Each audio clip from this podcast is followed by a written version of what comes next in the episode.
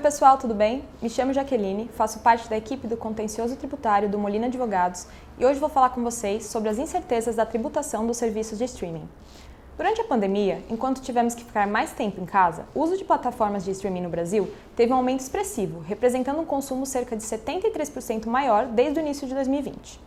Todo o conteúdo disponibilizado por grandes plataformas como Netflix e Spotify foram não apenas uma forma de entretenimento, mas também de troca de informação e conexão entre as pessoas nesse período de isolamento.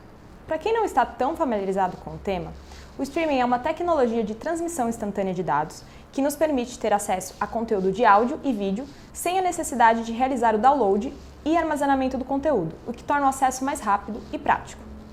Por ser um serviço extremamente popular e que ganhou milhares de consumidores nos últimos anos, acabou chamando a atenção das autoridades fiscais para a necessidade de regulamentação tributária e tem sido alvo de uma acalorada discussão judicial que busca definir o seu enquadramento tributário, justamente entre dois importantes tributos do nosso país, que tem muito conflito entre si, o I C M S e o I S S. Nesse ponto, é importante deixar claro que a distinção entre a incidência de I C M S e I S S é muito evidente na lei, mas o surgimento acelerado de novas tecnologias, atividades e serviços geram esse conflito, já que a legislação muitas vezes não consegue acompanhar os avanços e enquadrar de forma precisa todas as atividades. E esse é justamente o problema das empresas de serviços de streaming, que enfrentam um debate entre os entes estaduais e municipais para definir qual seria a correta tributação dessa atividade. Boa parte dos especialistas entende que os serviços de streaming atraem a incidência de I S S e não do I C M S, já que se caracterizam como serviços de comunicação, mas apenas fornecimento de conteúdo. Após um período de completa insegurança, o streaming foi incluído no item um ponto zero nove da lista de serviços do I S S, por meio da edição da Lei Complementar cento e cinquenta e sete barra dois mil e dezesseis, o que gerou um certo conforto para as empresas fornecedoras do serviço. Mas considerando toda a complexidade desse modelo de negócio e a rapidez com que ele se reinventa, será que podemos afirmar que o fato tributário está bem caracterizado e que definitivamente o tributo devido é o I S S? No meio de tantas dúvidas, no início de dois mil e vinte e um, o Supremo Tribunal Federal decidiu por maioria pela incidência de I S S nas operações de licenciamento ou cessão de direito de uso de software, já tendo inclusive modulado os efeitos dessa decisão. Embora os serviços de streaming tenham sido citados na decisão, ele não foi objeto de análise do S T F, permanecendo em um cenário de muitas incertezas em relação aos aspectos tributários.